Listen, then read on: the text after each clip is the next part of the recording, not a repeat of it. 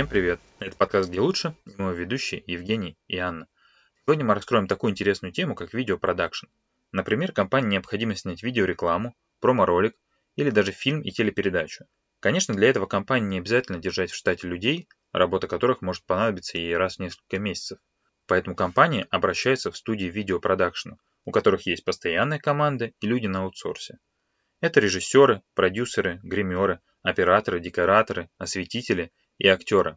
Именно студия может предоставить заказчику качественный, а самое главное, выполненный на профессиональном уровне продукт. Одной из таких студий в Саратове руководит наш сегодняшний гость Светлана. Привет. Привет, привет. Света, ты работаешь в сфере видеопродакшна, ты руководитель своей, у тебя своя студия, правильно? Да, совершенно верно. А, я руководитель студии видеопроизводства «Офис Фильм». А, в общем-то, название появилось из того, что больше всего у нас корпоративных клиентов, снимаем корпоративные видео преимущественно. Вот поэтому, что все было понятно сразу, так я и назвала. Так, мое образование, ну, я глубоко убеждена, как э, квалифицированный преподаватель, что человек в 16-17 лет не может сделать выбор осознанно. Поэтому в 16 лет я почему-то решила стать учителем английского языка. Самое лучшее, что я сделала в своем институте, это с третьего курса перестала его посещать и начала работать.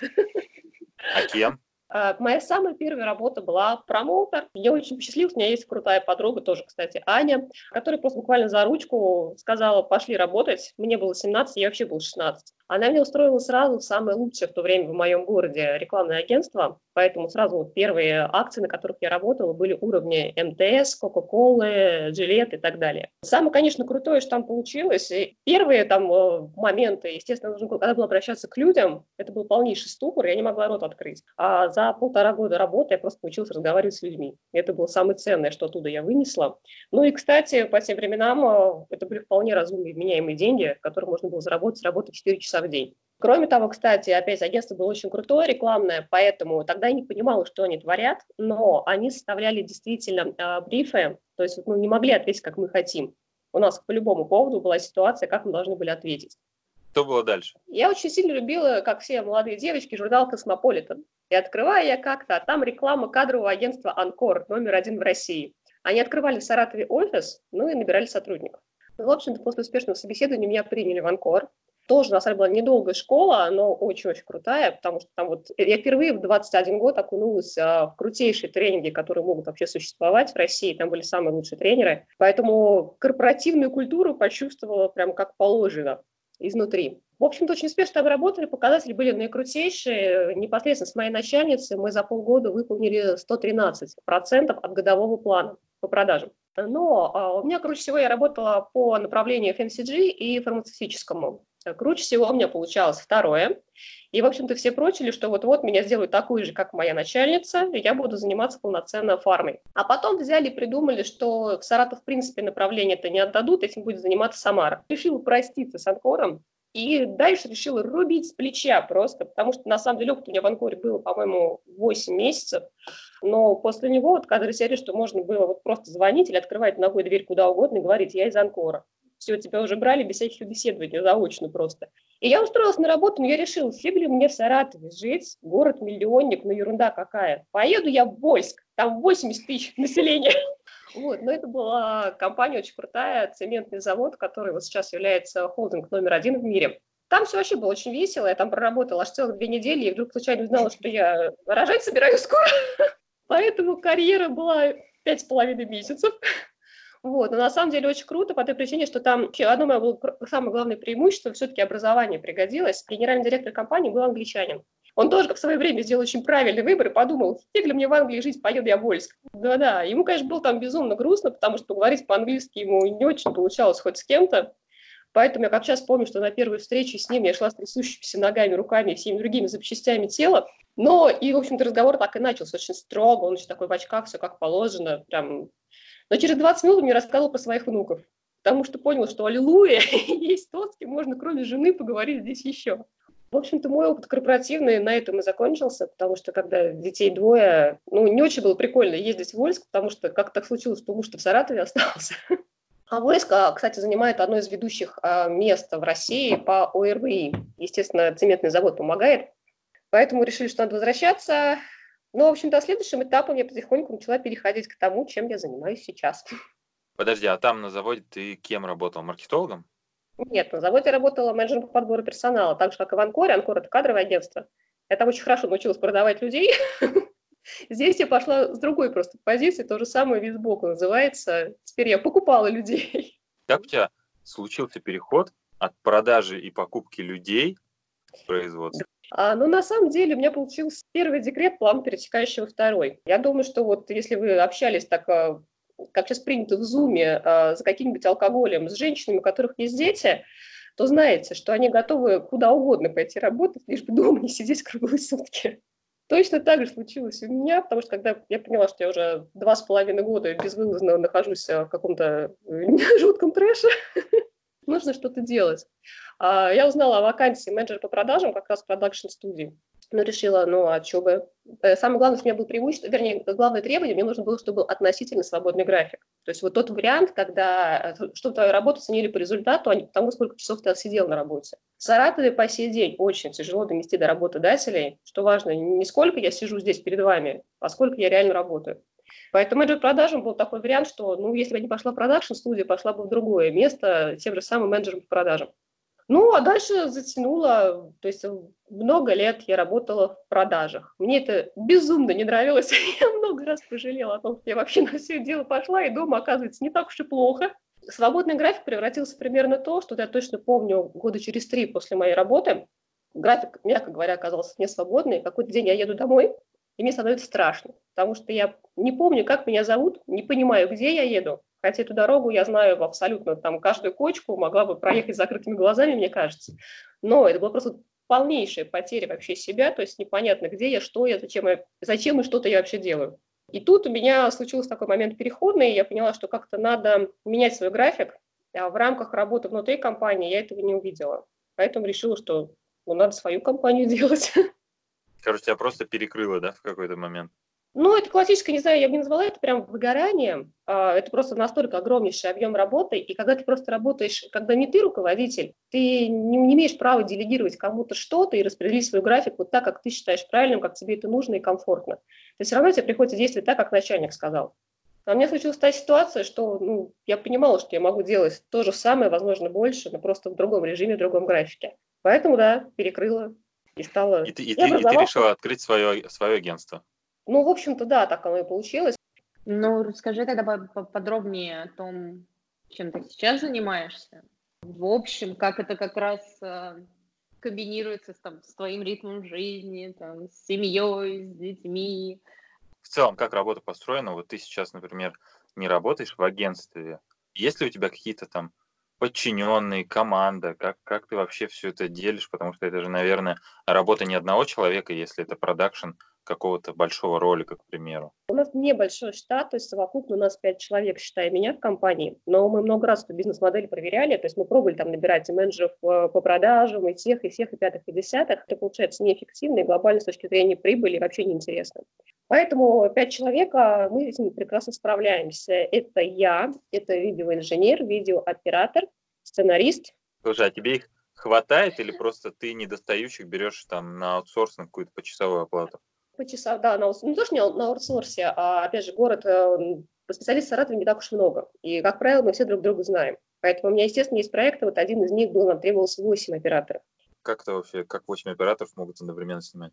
Вот история получается такая, то, что ну, вот про режиссера, режиссерскую функцию выполняю непосредственно я. То есть я всем говорю, где нужно стоять и так далее. Э, точнее, я говорю, что должно быть в кадре. Где как стоять, а наш оператор, который у нас в штате, он, в общем-то, выполняет эту функцию, он уже рассказывает операторам, кто где стоит, кто какой план снимает мои функции. Я занимаюсь непосредственно и клиентами. В общем-то, мое самое главное – это обеспечение клиентами нашей организации. Потому что если они есть, соответственно, есть работа, есть зарплата у моих сотрудников. Это моя самая главная социальная ответственность – сделать так, чтобы их семьям им было что кушать. В общем-то, приходится руководить всеми ими. Почему говорю «приходится»? Ну, сейчас очень развита теория поколений, то есть какое поколение как работает. Вот я, к сожалению, не верю и вижу, что лучше всего работают ребята, которым сейчас 30, 40, 45. Уже знают, как делать работу, они еще хотят, и они умеют. Те, которые 40, там 40 плюс, у них начинается особенность, они уже не очень хотят. Они все умеют, но как-то так все же задолбал в жизни, что им уже не хочется.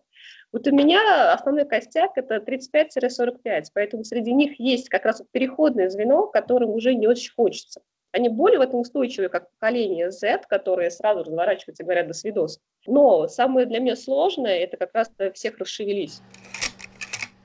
В 1991 году двумя американскими учеными была создана теория поколений.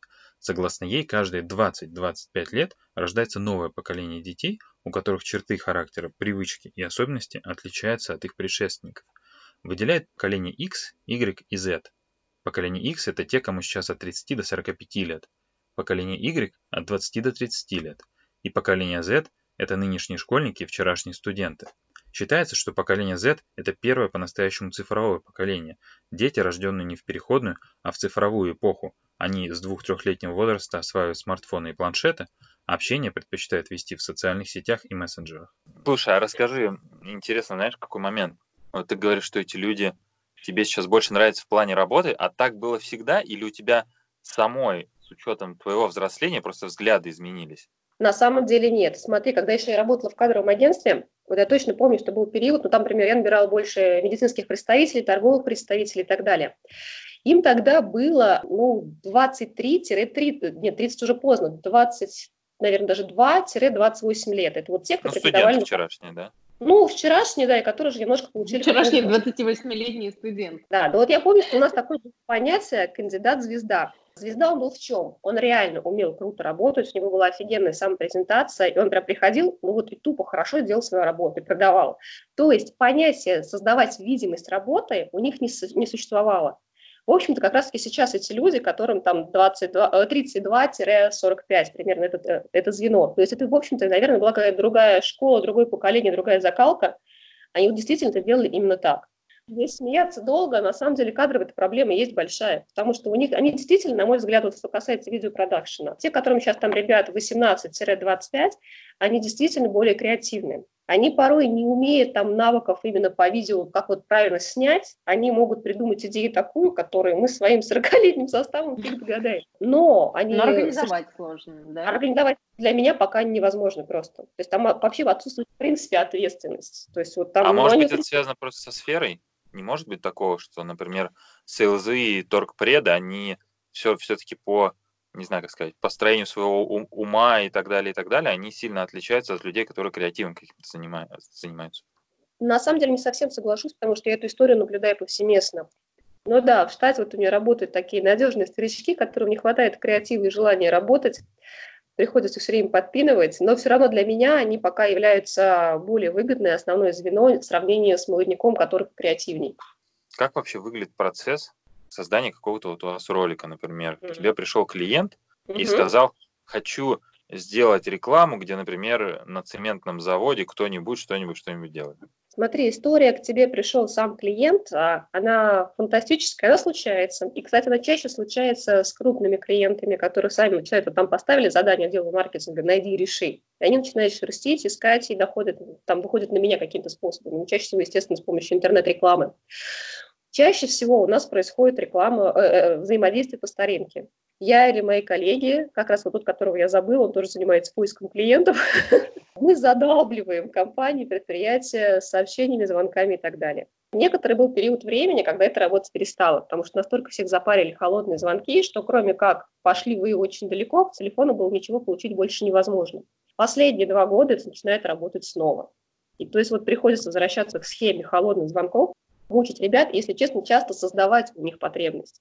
Например, у нас есть история одна с другим заводом, а, не саратовским. Мы два года периодически, раз там два месяца звонили, говорили, а вот не нужен ли вам учебный фильм, а вот как вы проводите инструктажи по охране труда и так далее и тому подобное. Поначалу говорили нам, что не нужно, потом задумались то, что слушайте, а ведь правда, идея-то прикольная, а еще через год позвонили и сказали, давайте снимать. Вот, то есть такая, таким история чаще всего все-таки мы сами ищем клиентов. Естественно, большое количество обращается по рекомендации, кто-то от кого-то. Когда мы уже вот решили, что да, давайте сотрудничать, там договорные наши отношения рассказывать я, естественно, не буду, это все понятно, мы начинаем очень долго и мучительно сначала обсуждать идеи. А в Саратове, по крайней мере, очень неподвижны сами заказчики, то есть 90% случаев нам приходится самим придумывать и предлагать варианты идей. После утверждения идеи мы пишем сценарий. Это на самом деле самый долгий этап, потому что особенно в крупных компаниях, как правило, минимум 5 человек, которые согласовывают этот сценарий, а то еще и больше. В некоторых непосредственно еще и гендиректор должен свою визу поставить. Это может растянуться, но вот большие сценарии, если там фильмы говорим о 10-15 минутах, у нас может до 5 месяцев растягиваться тук согласования сценария. Наш принцип тоже проверенный годами на практике. Мы не начинаем снимать ничего, пока все не поставили свои подписи, пока на бумаге все не доведено до идеала. Вы предоплату берете или нет?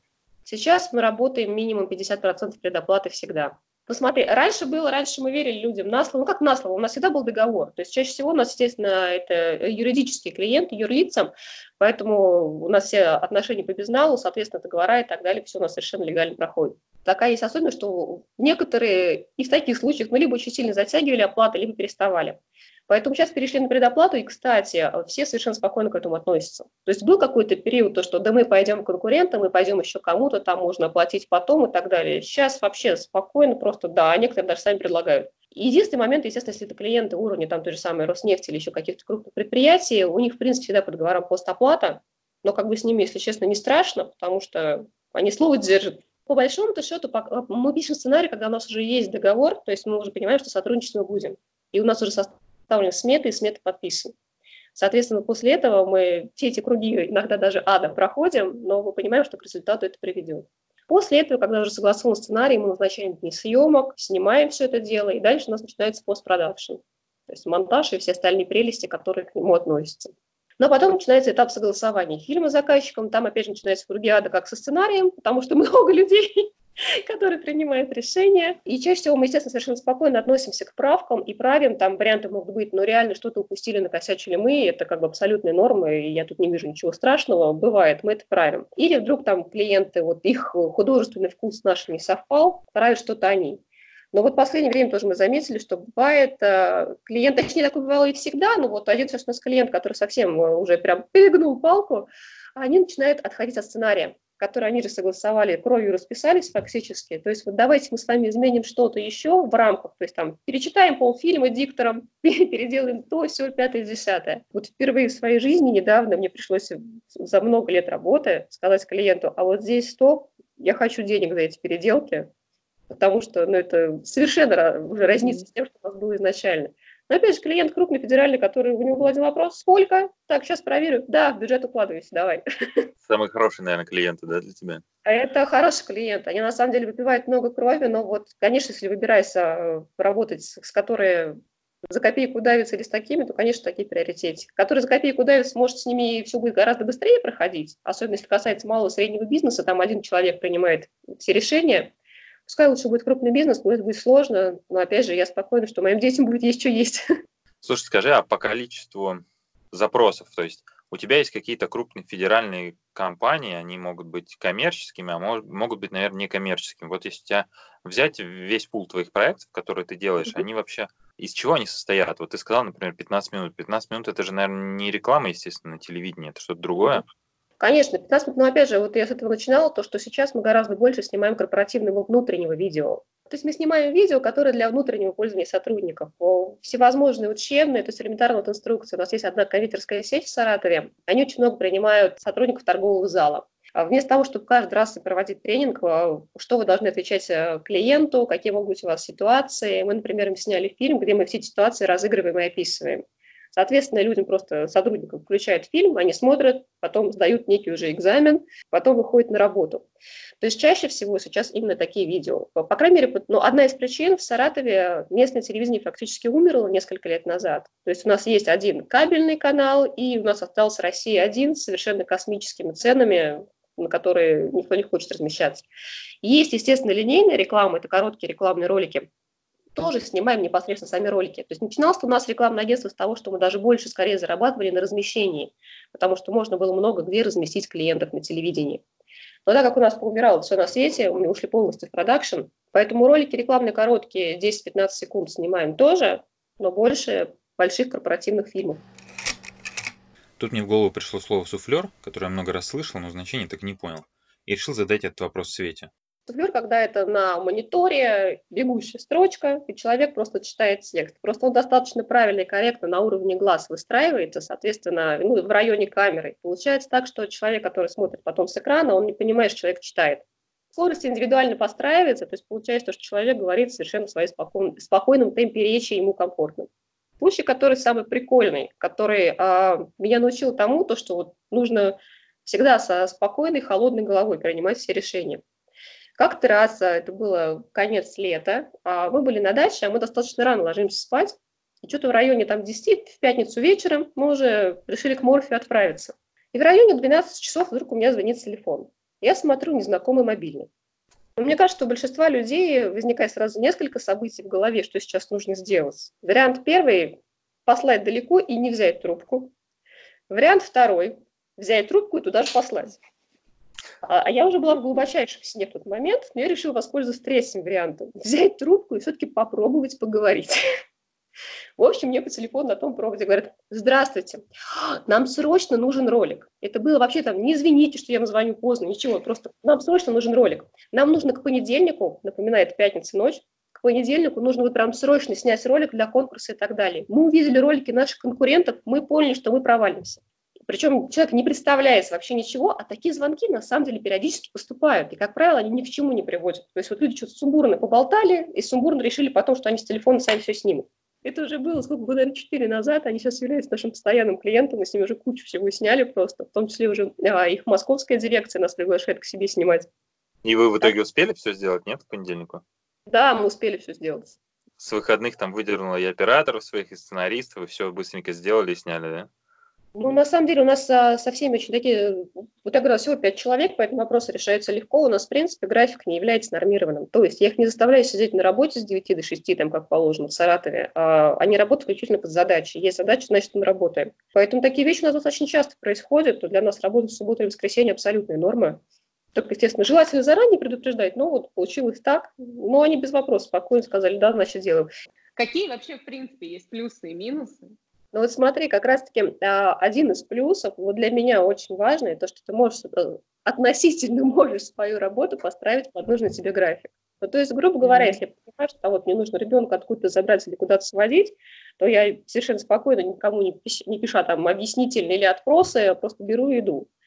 Но минус работы, я думаю, не только в своем бизнесе, но вообще у руков... многих руководителей, это что понятие работы закончилось отсутствует в любой момент у меня, у меня вообще не бывает такого, что мне нечего делать. Ну, сейчас, конечно, бывает последние две недели по понятным причинам. Вот, а в обычной рабочей ситуации понять, что я все сделала, оно не существует. Это, конечно, иногда немножечко надоедает, немножечко давит. Я с этим бороться знаю как. То есть для меня вот куда-нибудь съездить, отдохнуть, для меня это действительно ресурс. И потом я возвращаюсь, еще полгода могу в этом существовать спокойно. Ну, то есть, короче, из плюсов то, что можно график варьировать, из минусов то, что никогда нет понятия «работа окончена», плюс а, я это, ну, опять же, в текущей ситуации особенно отношу к минусам, это социальная ответственность за людей, которые у тебя mm-hmm. работают, потому что нельзя им просто так сейчас сказать, ребят, вам просто до 30 апреля будет нечего жрать, извините. Вот, как их надо, надо все время обеспечивать работой. Мне кажется, кстати, нашему стабильному вопросу, типа, какой ты фильм посоветуешь, такой, мне кажется, стоит добавить почему ты больше всего скучаешь на карантине? Почему я скучаю на карантине? А, кстати, я ни почему не скучаю. Потому что, ну, ну, закрыли все заведения. Честно, я, если выбирать между сидеть уютно дома на кухне или на даче, или сходить там в кафе, я всегда выберу посидеть уютно дома на кухне. Тем более, там я не, не, не призываю никого сутки перед этим готовить. Вообще, какие проблемы в том же самом твоем любимом заведении, эту еду заказать. Тебе ее легко привезут по заведениям я не скучаю, но по людям, конечно, скучаю. Ну, спасибо Зуму, можно прекрасно с Мюнхеном поболтать. Поэтому по людям, да, по людям скучаю. Хочется, конечно, там встретиться, обняться. Но, с другой стороны, просто, наверное, пока еще не очень давно у нас все это началось. То есть мы не так давно еще в изоляции такой полнейшей. С ритмом жизни текущим у всех, который существует, мы не намного чаще в жизни встречаемся реально. Мне кажется, сейчас люди до конца апреля посидят дома и поймут, что, в общем-то, без кучи вещей, в принципе, можно было и обойтись. Перенести какие-то контакты просто вот в плоскость там того же Zoom или Skype, как мы сейчас делаем, что по мне так очень даже удобно. Не, ну с кем-то, да, конечно, можно. Кто-то останется в этом узком кругу. Да-да-да. И не поедут кукухой. У нас еще в подкасте есть рубрика про доходы и зарплату, но я не знаю, насколько здесь это применимо. Ты как больше владелец, наверное, агентства. А, это будет не совсем корректно и полезно. Может быть, есть смысл поделиться какой-то инфой по поводу тех людей, которые в целом заняты в сфере видеопродакшена. А, я не знаю, как корректнее там на почасовую или на месячную, на месячную, может быть, ставку перевести там, угу. сколько зарабатывают режиссеры, операторы, вот, монтажеры или сценаристы. Угу. Ну так, обязательно по твоей команде, но в целом там на ощущениях, по ощущениям рынка. Ну, смотри, опять же, рынок, а по ощущениям рынка Саратова могу говорить, потому что там в Москве ничего не могу сказать. Хотя вот у нас, кстати, был случай, несколько лет назад мы снимали а, в Саратове шоу, которое там потом не вышло в эфир на большом экране. Но не суть. А сюда приезжала моя подруга, организовывала съемку, приезжал к нам сюда московские ребята. То есть а, там один из них, а, из, из операторов, как раз который был главным, он универ снимал сериал, тоже в качестве оператора. И когда мы поставили ставки Саратов и Москва, в общем-то выяснили, что разница не очень большая. Я это связываю с тем, что а, в Саратове меньше кадров, и у нас не такая большая загруженность. То есть у нас вот, ну, крайне редко операторы прям вот работают 22 рабочих дня в месяц, как там это положено, как большинство делают. Вот, соответственно, чтобы какие-то деньги получать вменяемые для себя, им приходится делать выше ставку, естественно, свою ну, там по часовую или как-то еще. Я сейчас расскажу про видеооператоров, я расскажу, как сейчас устроено. А что касается Москвы, там очень большая конкуренция. И причем как раз, наверное, был год, я не помню, 15 что ли, когда Крым стал нашим, и очень много из Украины поехало в Россию а, работать людей. Вот когда у нас очень сильно как раз-таки мальчишки жаловались, там звуковики приезжали, осветители и операторы, то, что э, украинские ребята у них очень круто, в принципе, продакшн развит, исторически так сложилось, то есть они умеют много вещей делать, просто зашибись, как хорошо, а, но они работают сейчас в Москве за сильно меньшие деньги, чем те, кто уже москвичи, тем, кто понаехал чуть раньше. Вот, поэтому по цене тогда их очень сильно уронили. И просто когда мы слушали, у нас получалось, что ну, ребята поняли, что им в Москве бы это шоу было снять дешевле, чем они приехали в Саратов, надеюсь, сэкономить. Что касается зарплат, там, по своей, естественно, по моей говорить ничего не могу, по зарплате видеооператора. Вот очень много зависит, опять же, от того, как работают. Потому что у нас бывает такая история, с оператором меньше, а вот, например, с видеоинженером мы ему готовы загрузить его больше работы, но в силу того, что он медленно двигает мышку, он делает меньше, чем мы ему даем, и нам приходится передавать работу другим людям. А если бы он делал все, то у него бы вилка, я подозреваю, была бы 30-60, то есть это то, что вот он реально может получать. В Саратову это более чем адекватные деньги, к сожалению, ну вот так мы живем здесь. Вот, а оператор зарплаты побольше, в принципе, нормальные, которые а, даже работают в рамках одного продакшена, а, ну, в плохие месяцы, опять те же 30, это плохие месяцы у нас обычно это лето, когда все уезжают, всем не до чего. Вот, до 75-80 это абсолютно реальные деньги если, опять же, работать по-человечески. Почасовая у кого как. Мы вот, на самом деле, часто делают почасовую оплату, мы этого не приемлем совершенно, потому что, ну, вот бывают истории такие, что мы приезжаем к клиенту, например, и клиент по каким-то причинам не подготовился к съемке. Мы ждали 6 часов начала, там реально достраивали офис, там строители достраивали офис. И мы сами мыли полы, чтобы ускорить процесс. Так мы просто взяли швабру и говорим, ребят, мы сейчас будем помогать, давайте. Вот в такой ситуации как оценить работу оператора? То есть 6 часов он там провел. Да, он не работал, но если оплата почасовая, то по большому счету мы должны ему за все дело платить. Поэтому у нас договоренность, у нас есть какой-то минимальный оклад у него, который мы ему в любом случае обязаны дать.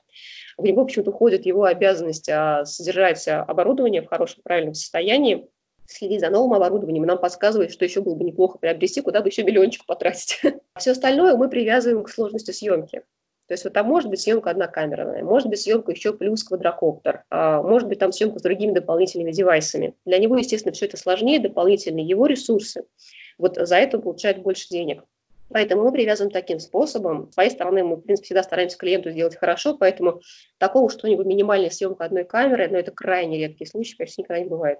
С видеоинженером у нас то же самое, в зависимости от сложности его монтажа, то есть что входило туда. Вот. Ну а режиссер у нас эту функцию выполняю я, поэтому у нас бесплатный режиссер. Удобно, вот. удобно. Да, сценарист у нас, опять же, здесь по-разному. Привязываем, вот всякое бывает, иногда количество знаков, иногда, опять же, к сложным. Стандартно, вот тут примерно работа схожа с работой журналиста. Причем наш сценарист, как правило, он тоже пишет больше именно текстовую часть, а потом уже я раскидываю, что должно быть в кадре. Поэтому здесь журналисты в Саратове берут где-то за страницу А4, 500-700 рублей получается страница, а 4 текста. Поэтому примерно так складывается работа сценариста, но здесь вот я прям не могу у нас его как-то оценить полноценно, потому что, естественно, работает не только у нас, он работает много где еще. Соответственно, вот мы привлекаем только под свои задачи. Сколько он получает в месяц, здесь не сориентирую. Но тут, по идее, если, допустим, заказывают вирусный ролик, он по-любому же дороже будет стоить на рынке. Смотрите, в наших реалиях, в общем, Красный продакшн, да не только не в наших, на самом деле, я знаю, что везде у коллекторов конкурентов происходит точно так же. Мы реально сами все прям совместно генерим, креативим эти идеи. То есть вот я здесь, здесь не только работа сценаристов.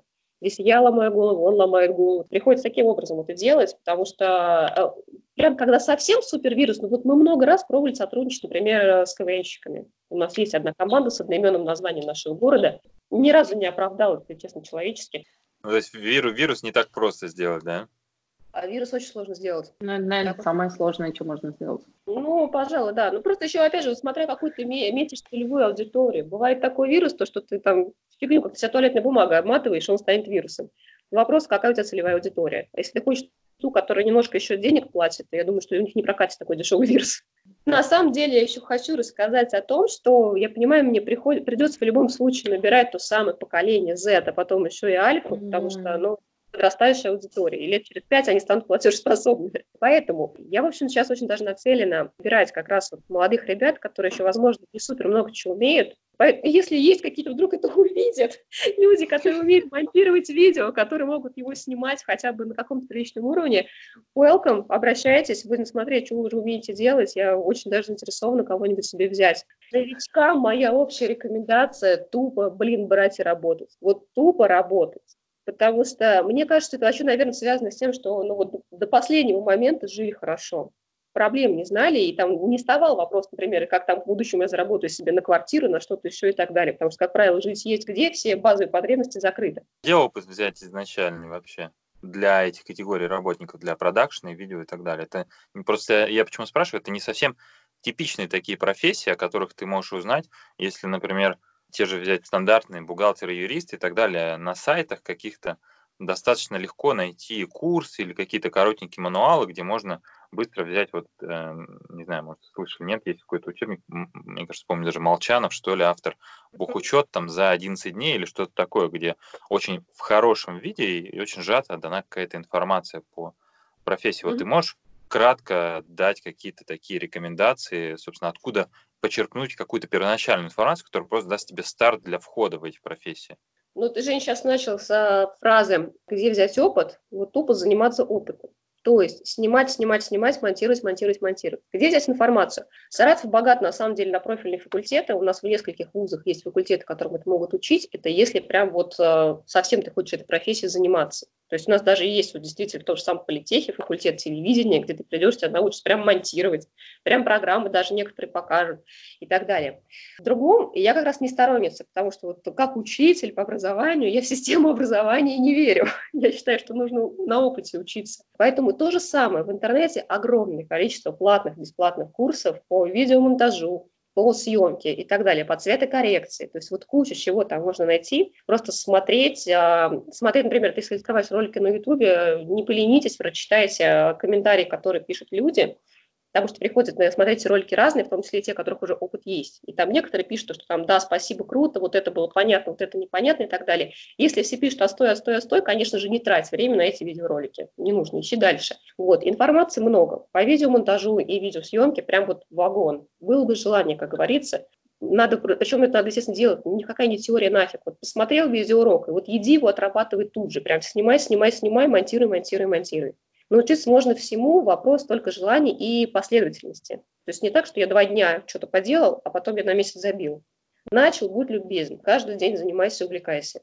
Задавай вопросы, не бойся этого делать, потому что вот даже я сейчас сама как раз решила, что пока есть время, чем позаниматься. Я сейчас сама обучаюсь цветокоррекции видео. Часто тем же, кто урок везет, прям пишешь вопрос в комментариях, и они отвечают. И они по делу отвечают, они типа, что а теперь купи мой курс за 10 тысяч рублей.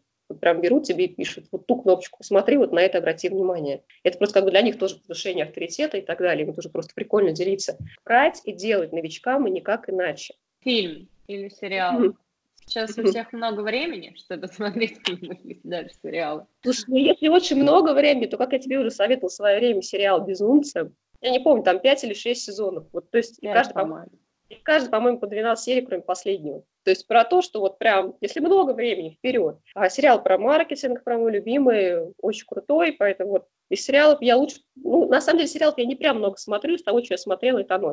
По фильмам Из тех, что мне очень сильно понравился, все, опять же, зависит от того, порекомендовать здесь сложно, потому что смотря от того, какие жанры человеку нравятся. Мне нравятся очень сильно автобиографии, э, черные комедии, а, ну и воодушевляющие на что-то. Поэтому вот уже фактически классика «Ангел А», обожаю фильм, думаю, что многие видели. Если нет, прям рекомендую. Потом из фильмов, который черная комедия «Залечь на дно в брюге», там любимый... О, он крутой. Да он вообще огонь. А, вспомнил, еще я очень люблю фильмы про биржу, про торги. Ничего в этом не понимаю абсолютно, когда слышу слово там медведь. Но красиво. Очень красиво. Тебе, наверное, движуха нравится. Движуха, совершенно верно. Там все время есть какой-то экшен, там какие-то умные люди обязательно. Вот про это прикольно. Мне очень понравился фильм «Игра на понижение». Это про ипотечный кризис в Америке 2007-2008 года. Вот прям С очень Кристианом круто. Бейлом, да? Да, да, да, да, совершенно верно. По мне прям, ну, опять смотря с чем сравнивать. Если прям любишь супер экшен, то это, конечно, Волк с Уолл-стрит, но для меня игра на понижение в разы более интеллектуальная, и как-то я выбрал его Да, да, смотреть. мне кажется, он тоже хорош был в этом плане. Да, а еще фильм последний, один из последних, который посмотрела, 18 года, похоже, для любителей, вот, кто, кому понравился «Миллионер из трущоб», «Капернаум» называется фильм, такой же примерно стилистики, жестковатый, конечно, но вот прям стоит того. Хорошо, Спасибо. спасибо. Было супер интересно, Огромное. много полезной информации, да, и за фильмы отдельное спасибо. Надо будет обязательно посмотреть. Вам, ребят, тоже спасибо. С вами был подкаст «Где лучше?». Подписывайтесь на нас и наш подкаст в соцсетях. Также мы будем благодарны вам за обратную связь. Поэтому в комментариях пишите, что вам понравилось, а что нет. И помните, что у каждого есть возможность рассказать о своей профессии в нашем подкасте. Все ссылки в описании. Пока-пока. Пока-пока.